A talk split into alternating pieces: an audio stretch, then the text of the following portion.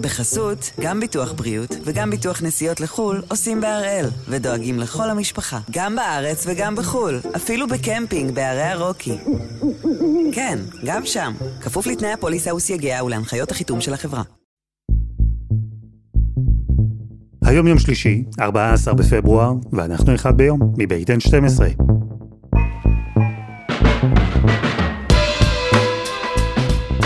אני אלעד שמחיוף, ואנחנו כאן כדי להבין טוב יותר מה קורה סביבנו, סיפור אחד ביום, בכל יום.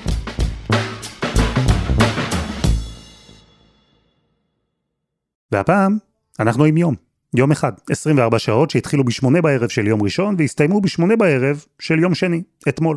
24 שעות של פילוג, של פשרה, של כסח, של מחאה. 24 שעות שישרטטו ודאי את המהפכה המשפטית וגם את המסלול שבו ישראל תצעד, לפחות בתקופה הקרובה. עמית סגל, שלום. שלום אלעד. לא בכל יום אנחנו רואים הצהרה מיוחדת של נשיא המדינה, כשמה כן היא, מיוחדת, כשזה קורה בשמונה בערב, בכלל, אירוע חריג. איך הוא נולד? בהבנה ששום דבר אה, לא יקרה מאחורי הקלעים. זה דבר מאוד מעניין. הרצוג הגיע משני תחומים, שתי פרקטיקות שחדרים סגורים זה האזור שבו הן צומחות. זאת אומרת, הוא יצור שצומח בחדרים סגורים. הפרקטיקה הראשונה היא עריכת הדין והגישורים, והפרקטיקה השנייה היא מפאיניקיות ותיקה. ששם סוגרים פשרות מפאיניקיות מאחורי דלתות סגורות היטב. וזה לא הצליח. זאת אומרת, הדברים ששמע הרצוג מאחורי הדלתות הסגורות היו הרבה יותר חיוביים ממה שקורה בחוץ, אבל אתה יודע, זה מין משהו, תובנה שלקח לי הרבה שנים להגיע אליה, שלפעמים מה שחשוב הוא לא מה שאומרים בחדרים סגורים, אלא מה שאומרים בחוץ. זאת אומרת, האמת לא מסתתרת אי שם בפנים. ולכן הרצוג הגיע למסקנה שהדרך היחידה שלו להביא לפשרה, היא להוציא את הכל החוצה ולהפעיל לחץ ציבורי על הצדדים הניצים. אתה כתבת אחרי הנאום של הרצוג שאתה לא מסכים עם הכל בכף, אבל אתה כן מסכים עם הכל בקוף. ואני מסכים איתך, היה משהו במוזיקה של הנאום שהרגישה חשובה לא פחות, אולי אפילו יותר מהתוכן שלו. איך אתה מתרגם את זה, את הסנטימנט ששמענו מהנשיא בדברים שהוא אמר? הוא קודם כל מעניק לכל אחד את, ה... את הדבר שהכי חשוב לפעמים בדברים כאלה, והוא התחושה שהוא צודק. הוא אומר לימין, אתם צודקים, זה לא בגלל נאשם, זה לא בגלל אה, סיבות אישיות, יש לכם כעס אמיתי ומוצדק על מערכת המשפט, ובגלל מה שהיא עשתה בתוכנית ההתנתקות. הרפורמה המוצעת לא צצה יש מאין. היא תוצר של מחנה שמרגיש שהתפתח חוסר איזון בין הרשויות, ונחצו בעניין הזה גבולות לאורך השנים. והוא בא לצד השני ואומר, אתם צודקים במה שאתם חושבים שהרפורמה הנוכחית מסכנת את היסודות הדמוקרטיים של ישראל. יש כאן מיליוני אזרחים שלצד יהדות התפוצות ואוהבי ישראל גדולים בעולם כולו רואים ברפורמה איום ממשי על הדמוקרטיה הישראלית. הכאב הזה של האחים והאחיות שלנו הוא אמיתי. לדחות אותו ולהתעלם ממנו זו טעות גדולה. ואחרי הדבר הזה, הרעיון שהוא מציע אין בו, אני אומר את זה לשבחו, אין בו שום דבר חדש. תראה, כל מתווה פשרה שהוצע, רז נזרי, מתווים, אה, אפילו פורום קהלת, כל הדברים האלה, בגדול מחייגים, משייטים מסביב לאותו רעיון. של אה, שינוי הוועדה לבחירת שופטים, אבל לא עם רוב לקואליציה. של אה, עילת הסבירות, אבל מצומצמת. של פסקת התגברות, אבל שונה. של רוב מיוחס לפסילת שופטים, אבל לא פה אחד. סך הכל סטנדרטי. וכמה דקות אחרי שמונה הנשיא סיים לדבר, הוא דיבר לא רק על רגשות והצדקות, היו גם ממש צעדים אופרטיביים שהוא הציג פשרה.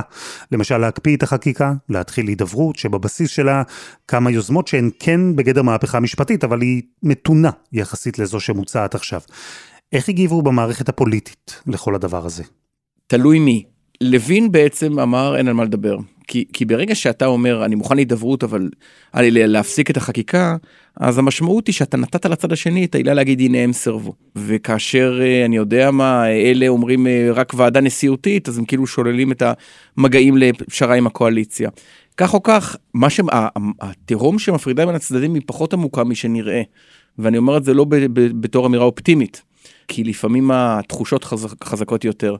אם היינו יושבים עכשיו לשולחן השרטוט עם מומחים משני הצדדים, ואגב נעשים צעדים כאלה, אז היה אפשר להגיע להסכמות. אבל התחושה של כל צד היא שהוא אה, לא יכול להתפשר במערכה על עצם קיומו ועצם אה, קיומה של המדינה כמו שהוא רואה אותה. התחושה הזו, שאין מקום להתפשר כאן, היא התחדדה אולי בבוקר שאחרי. מוקדם בבוקר שאחרי, במונחים של הכנסת לפחות. יובל הראל היה שם כדי לראות את זה ממש קורה. במקום שבו השלב הראשון של המהפכה המשפטית כבר עלה להצבעה. ועדת החוקה, חוק ומשפט. תשע בבוקר מחוץ לוועדת החוקה של הכנסת, הנאום של הרצוג עוד היה טרי בזיכרון. בוקר טוב, אה, אני מברך על יוזמת נשיא המדינה ששמענו כולנו אתמול בערב, לקיים הידברות אמיתית שתעסוק בדרכים לתיקון מערכת המשפט ולשיקום מערכת היחסים בינה לבין רשויות השלטון האחרות. חשוב לי לומר עד כמה התרגשתי לשמוע את דברי הנשיא שנאמרו מתוך כנות ודאגה לאחדות העם. לא חלפה חצי שעה ורוחות הפיוס התפוגגו.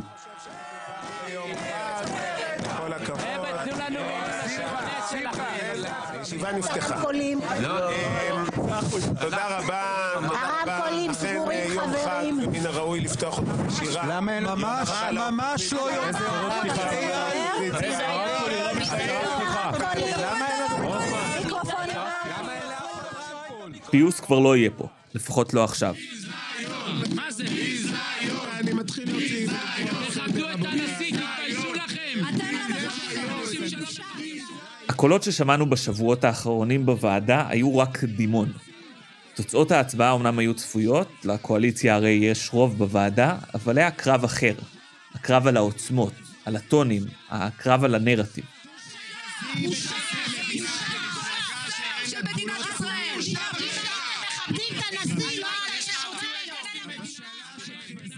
ראשון חברי הכנסת היה יוראי להב הרצנו מיש עתיד, שמיד עם תחילת הדיון דילג מעל שולחן הוועדה, ניגש ליושב ראש שמחה רוטמן וצעק לעברו.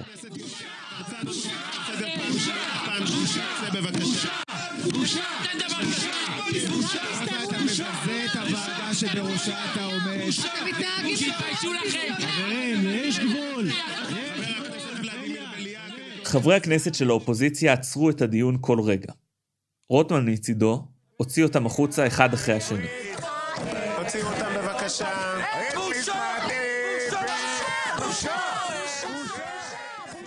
היועץ המשפטי של הוועדה התקשה להקריא את הנוסח של החוקים. לעבור להצעת חוק בתי המשפט? תעבור בבקשה, כן, להצעת חוק בתי המשפט. בטח תעבור, אפס מעצורים, תעבור, תמשיך. הצעת חוק בתי המשפט תיקון מספר 105. למה אתה מענה את היועץ המשפטי לתת לו לקרוא אלעזר שטרן, אני קורא אותך. לסדר פעם נוספת. לדעתי אתה פעם שלישית, צא? לא, בבקשה. בסדר. אבל תתחשב ביועץ המשפטי. תקרא אתה לפחות.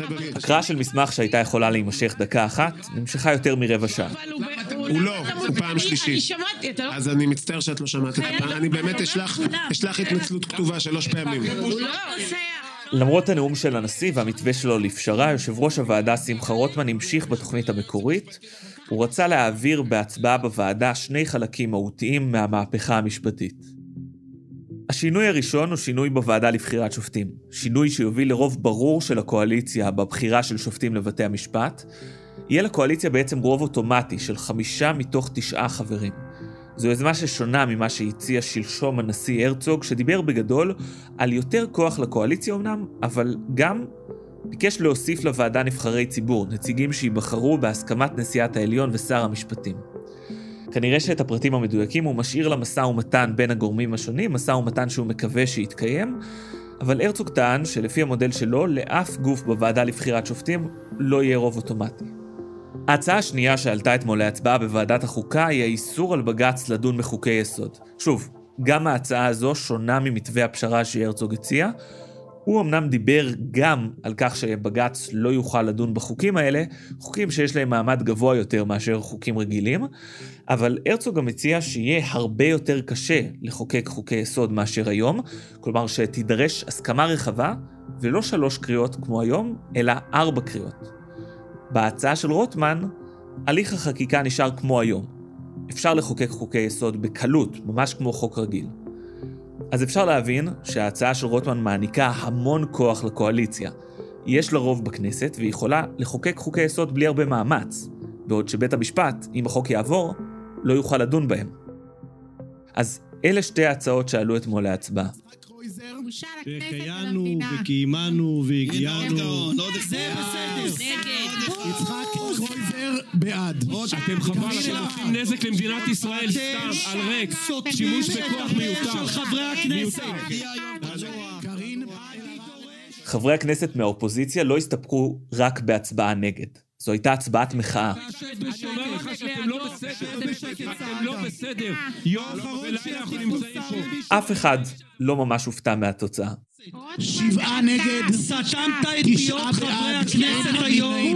כפי שסתמת את הפה של... בסוף הבוקר העמוס והאמוציונלי הזה, שתי היוזמות שהן חלק מהמהפכה המשפטית עברו אמנם את ועדת החוקה, אבל זה רק שלב מאוד התחלתי. זה בעצם אומר שעכשיו אפשר להעביר את הצעות החוק האלה למליאת הכנסת לקריאה ראשונה שאמורה כרגע לפחות להיערך בשבוע הבא. אם שמחה רוטמן ויריב לוין ימשיכו להתקדם עם החקיקה כמו שהם אומרים שיעשו, אז אחרי הקריאה הראשונה הצעות החוק יחזרו לדיונים בוועדה, אחר כך עוד יש לנו קריאה שנייה ושלישית, כלומר, יש עוד זמן לשינויים, ואם זה תלוי בנשיא הרצוג, גם להידברות. חסות אחת וממש מיד חוזרים.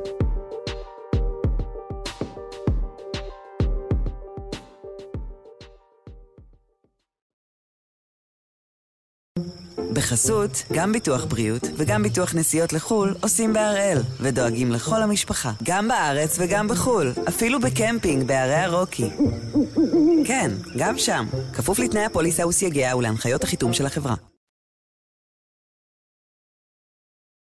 אנחנו עם 24 השעות שבין הנאום של הנשיא הרצוג, הנאום שבו הוא קרא לפשרה והידברות סביב המהפכה המשפטית, נאום שאחריו הגיעה ישיבה מלאה בצעקות ובלאגן בוועדת החוקה של הכנסת. ובמקביל, בירושלים, ולא רק שם, רבבות של אנשים התאספו אתמול כדי למחות נגד המהפכה המשפטית, שהתחילה להתקדם כמה מטרים מהמוקד המרכזי של המפגינים בתוך הכנסת. ועם המוני המפגינים הייתה אתמול גם ענבר טוויזר. הגעתי אתמול להפגנה בירושלים בשעות הבוקר המוקדמות, ונשארתי עד אחרון המפגינים. אני יכולה להגיד לך שהעיר ירושלים רגילה לארח בשטחה מפגינים ומוחים על בסיס שבועי, אבל הפגנה בסדר גודל הזה, אני חושבת שלא ראינו הרבה מאוד זמן. איך קוראים לך? ברי שלסינגר. מאיפה הגעת לכאן? אנחנו באנו מכאן מהרצליה להום. למה הגעת להפגין היום? כי אנחנו מפחדים. יש לנו 15 נכדים ונכדות, ואנחנו רוצים שהם יחיו במדינה יהודית ודמוקרטית. יהודית ודמוקרטית. ההערכות מדברות על עשרות אלפי מפגינים. אם תשאל את המארגנים, הם יגידו לך רבע מיליון. ההערכה של המשטרה הייתה נמוכה יותר, סביר להניח שהאמת נמצאת איפשהו באמצע, סביב מאה אלף מפגינים שהגיעו אתמול לירושלים. באתי להפגין בשביל שיהיה לי פה עתיד בארץ הזאת. אני מצפה שלא יהרסו את בית המשפט, שישאירו את הרשות השופטת נפרדת מהרשות המבצעת, כדי שכולנו נוכל לחיות פה ולסמוך על כל הרשויות שלנו, שינהלו מדינה כמו שצריך, שידאגו לכולנו. וגם בתוך ההפגנה יכולת לראות מגוון מאוד רחב של מפגינים. צעירים ומבוגרים, דתיים וחילונים, ימנים ושמאלנים, היה ממש אה, מגוון רחב של אנשים שהגיעו להשתתף. אני חייבת לומר שהמשטרה אפשרה להפגנה הזו להתנהל, לא ראינו אלימות, לא ראינו מעצרים, סך הכל הכילו מאוד את האירוע הזה. אבל זו כן הפגנה שהשפיעה על התנועה בכבישים, שזה אומר שאנשים נאלצו להמתין בסבלנות, או אולי לפעמים לא בסבלנות, כיוון שמפגינים חסמו את הכבישים גם בתוך ירושלים, אבל גם ברחבי הארץ. שתי חסימות בבוקר ליד שדה התעופה, נמל התעופה בן גוריון, ועוד חסימות במרכז ובתל אביב. המוקד העיקרי של ההפגנה אמנם היה בירושלים, אבל הם קיבלו גם רוח גבית מרחבי הארץ. את מגילת העצמאות, וזאת הסיבה שישראל קיימת היום, ותהיה קיימת לעד. בלי דמוקרטיה אין לנו זכות קיום פה. אין לנו. אנחנו משפחה שלמה ששירתה בצבא, משלמת מיסים, אוהבת את המדינה הזאת, ובלי דמוקרטיה... מבחינת המפגינים המילה האחרונה עוד לא נאמרה. כל עוד ממשיכים לקדם את הרפורמה המשפטית, המפגינים יצאו לרחובות. וזה אומר שכבר במוצאי השבת הקרובה, שוב יהיו הפגנות בירושלים ובתל אביב, ויש הפגנות נוספות שמתוכננות. עמית, ההפגנות משפיעות, השפיעו, הפגנה של 90 אלף איש, שמצטרפת להפגנות שבועיות של עשרות אלפי אנשים ברחבי מדינת ישראל, הם לא משהו שראש ממשלה או שלטון יכול להתעלם ממנו. רבין בזמנו אמר, הם לא מזיזים לי ולא יזיזו לי, ואז אני זוכר שעלה יצחק שמיר, שאז ראש ממשלה לשעבר לשידור, ואמר, הפגנות בהיקף כזה, אז היה נגד אוסלו, אינם אירוע שראש ממשלה מתעלם ממנו, גם אם זה מה שהוא משדר כלפי חוץ. אז כן, אז זה, זה מזיז, זה עושה שני דברים. אחד, זה את החוליות החלשות בקואליציה, זה גורם להם להרהורים. זה האנשים שגם הביוגרפיה שלהם בדרך כלל היא יותר אה, חולצת מחנות. תשים לב מי, מי בעצם מסומנים כחוליות החלשות. יולי אדלשטיין, שעד לפני שנתיים היה, הוא נחשב לאויב הנורא של בג"ץ, עכשיו uh, בצוק העיתים שודרג ל, לידידה. Uh, uh, זה אבי דיכטר שהיה ראש שב"כ, אז כל החברים שלו מן הסתם באזורים האלה. זה ניר ברקת עם הכסף. וההייטק, והם מסומנים. אז זה הדבר הראשון. הדבר השני שעלול לקרות, הוא שהדבר הזה מעלה את שני העצים, הצדדים על עצים גבוהים מאוד. צד אחד מרגיש שהרוח בעורפו, והרוח בגבו. תשמע, חוויה של לחזור מהפגנה, כשראית מלא אנשים שחושבים כמוך, היא חוויה מאוד חזקה, גם רגשית. ואתה נוטה פחות להתפשר, אתה מאמין שאת, שאתה יכול לעצור את זה. אספר לך סיפור, אחותי הייתה בילדה בת עשר, בהפגנה מול הכנסת על תוכנית ההתנתקות. והפגינו ביום שהייתה הצבעה, מאוד דומה להיום. והפגינו, וזה, ורבבות אנשים. ואז היא חזרה הביתה וסיפרו לה שזה עבר, אז היא התחילה לבכות, היא אמרה, אבל כאילו היא לא העלתה על דעתה בכלל שזה יכול לעבור אחרי זה. אז, אז זה, זה דבר אחד. והדבר השני שזה, את הצד השני זה יכול לעלות על עצים, כי, כי תמיד להפגנות יש את, את הרטוריקה של הסלמה. אתה לא בא להפגנה ואומר להתפשר, להתפשר, נכון? זה לא עובד טוב על הלשון. אתה אומר בושה, בושה, או הביתה, או נבצרות, או לא יודע מה, או מלחמה, ו, ו, וזה הצד שיכול לעלות את הצדדים על העץ. אמרת שהאמת לפעמים לא מסתתרת בחדרים הסגורים, אלא נמצאת בחוץ. ובזמן שבוועדת החוקה בלאגן, והמהפכה המשפטית כבר יצאה לדרך, וברחובות רבבות הפגינו. מה בכל זאת קרה בחדרים הסגורים? כלומר, איפה האמת הייתה אתמול? אתה רואה מאחורי הקלעים את הדברים הבאים. אחד, פגישות של גורמים אקדמיים משני הצדדים. הרי הרפורמה המשפטית הזאת היא מקרה מאוד חריג שהתחיל במה שהאמריקאים והבריטים קוראים think tanks, אה, צוותי חשיבה. כל ההתנגשות הטיטנים שאתה רואה היא בעצם אה, הולדתה בימי עיון של אה, מכוני מחקר. בהתחלה משמאל ואחר כך מימין, המכון ישראל לדמוקרטיה, פורום קהלת, אה, כולנו מכירים את השמות כבר בשבועות האחרונים. אז, אז מי שהתחיל במאבק הזה הוא גם זה שיכול להגיע לפשרה, והוא גם הרבה יותר מבין בזה מרוב הפוליטיקאים. זה הדבר הראשון. הדבר השני שקורה הוא שיחות של פוליטיקאים, משני המחנות זה עם זה, ודרך בית הנשיא. ושם כל צד מנסה למצוא מתווה שהוא יוכל לחיות איתו, להגיד לך שיתקרבו כמרחק נגיעה במרחק נגיעה? לא. אבל אה, זו התחלה. אבל אם אני חוזר לדברים של הנשיא, הוא דיבר על הקפאת החקיקה כתנאי להידברות, הוכחת אה, רצינות כזו מצד הקואליציה. תסביר לי את המוטיבציה, או את העקשנות, כמובן תלוי איך מסתכלים, של רוטמן ושל לוין להמשיך עם הלו"ז אה, בכל הכוח, להביא את תחילת המהפכה המשפטית לקריאה ראשונה בכנסת כבר בעוד כמה ימים. קודם כל זה לא לוח זמנים. אחת, התחושה הכללית היא כשיצאו לדרך, שמה שלא יעבור במושב החורף של הכנסת לא יעבור בכלל. לוין קורא לזה שלב א' של הרפורמה מתוך ארבעה, עכשיו גם קיצצו את זה, זה בעצם א' אחד. הרשה לי לקצר לך את ההליכים, לא יהיו שלבים א', 2 וב' וג' וד'. זה הסיפור, אתה רואה שהאנרגיה הציבורית הולכת ליוקר מחיה, למצב הביטחוני המידרדר אה, וכולי. הדבר השני עכשיו הוא התפיסה שאומרת שאם יעצרו את זה, וילכו להידברות, הצד השני יראה את זה לא כנכונות לפשרה, אלא כהנה תראו הם מתחילים להיסדק ולהישבר. ולכן הוא מעריך לוין, והוא האיש הרלוונטי פה, שאסור לו להתפשר. אם אתה שואל אותי, לדעתי רוטמן וסמוטריץ', ואולי גם נתניהו, היו שמחים לדחייה. אז אני תוהה, כי בהנחה שנקודת המוצא היא שעכשיו צריך להעביר את הדברים הכי חשובים במהפכה המשפטית. כמו שאמרת, אולי כל מה שיידחה לאחר כך בכלל לא יעבור. השינוי בוועדה לבחירת שופטים, וההגבלה שבג"ץ לא יוכל לדון בחוקי יסוד, זה העיקר, זה מה שחשוב, זה מה שדחוף. בסוף בסוף העיקרון המוביל הוא people are policy. זה כלל ארוך שנים של נתניהו, אבל הוא הגיע מאמריקה, שאומר שאני לא צריך לעצב עכשיו מדיניות ולכתוב אלפי עמודים של אה, חקיקה ורגולציה ועקרונות. אם שמתי איש אני סומך עליו, אז הוא, אני לא צריך את כל זה, הוא כבר, אם הוא כמוני, אם הוא הגיע מהביוגרפיה שלי, אם הוא אה, מחזיק באמונות שלי, אז הוא יקבל את ההחלטות הנכונות. והנמשל הוא שהדבר הכי חשוב פה זה הוועדה לבחירת שופטים. כי אם יש לך שופטים אקטיביסטים ברוב בבית המשפט העליון כמו שיש היום והיה עוד יותר בעבר, אז אם תבטל את עילת הסבירות, אז הם ימציאו לך את המידתיות. תבטל את המידתיות, ימציאו לך משהו חדש. אה, ראינו עכשיו את ההשתק, נכון? הגיע משדה משפטי אחד כדי לפסול את אריה דרעי. ו- ולכן הסיפור הוא הוועדה לבחירת שופטים. עכשיו, זה יותר קל, כי בעצם אפשר להתפשר כמעט על הכל, וזה יותר קשה, כי כולם מבינים שזה לב ליבו של הסכסוך. עכשיו, גם פה אפשר להגיע להסכמות. לב העניין הוא כזה, המצב פעם היה, של השופטים היה say מוחלט מימונה. אהרון ברק, 11 מ-12 השופטים בתקופתו, זה אנשים שהוא רצה וקידם. זאת אומרת, רק אדם אחד הסתנן לבית המשפט העליון, למרות שאהרון ברק לא רצה אותו, קראו לו אדמונד לוי. אחר כך זה עבר לזה שלשופטים יש וטו. זאת אומרת, יכולים למנוע את הכניסה של מי שהם לא רוצים. עכשיו, הימין רוצה לעשות שני דברים, לשלול מהם את הווטו, ולתת רוב מוחלט לקואליציה בוועדה. הצד השני אומר לא ולא.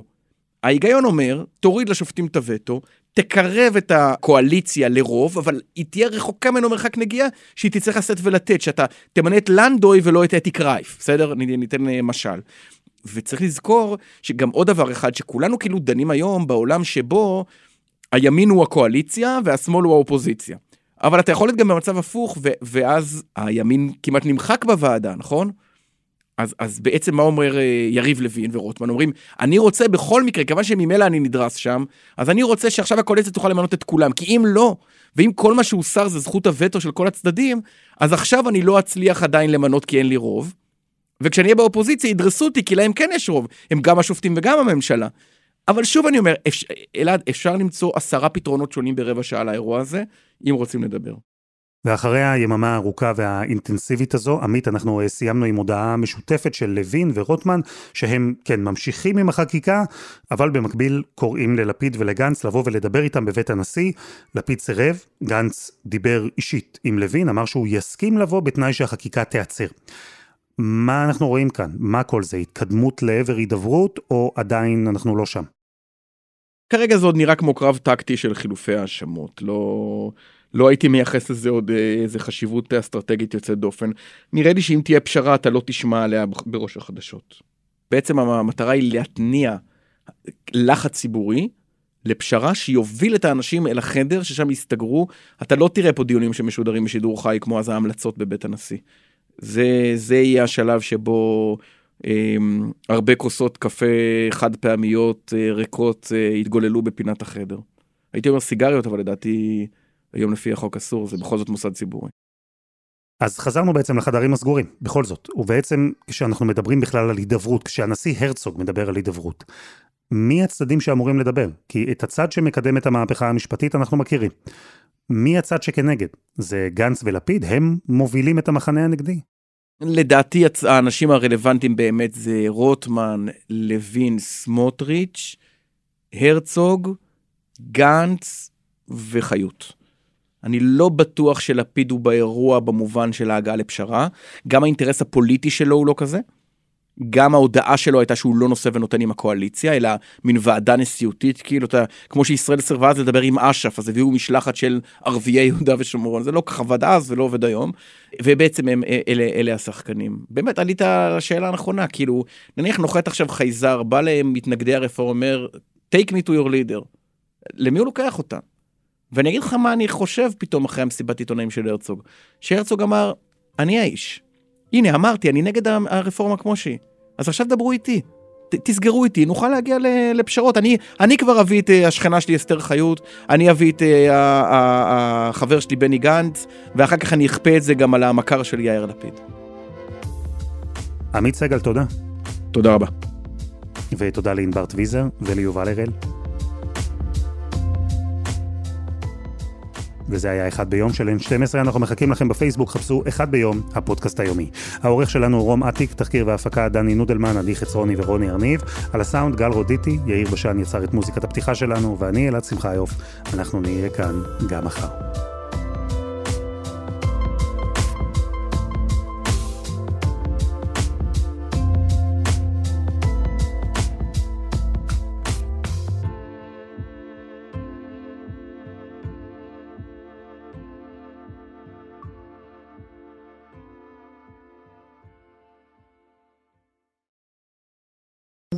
בחסות, גם ביטוח בריאות וגם ביטוח נסיעות לחו"ל עושים בהראל, ודואגים לכל המשפחה, גם בארץ וגם בחו"ל, אפילו בקמפינג בערי הרוקי.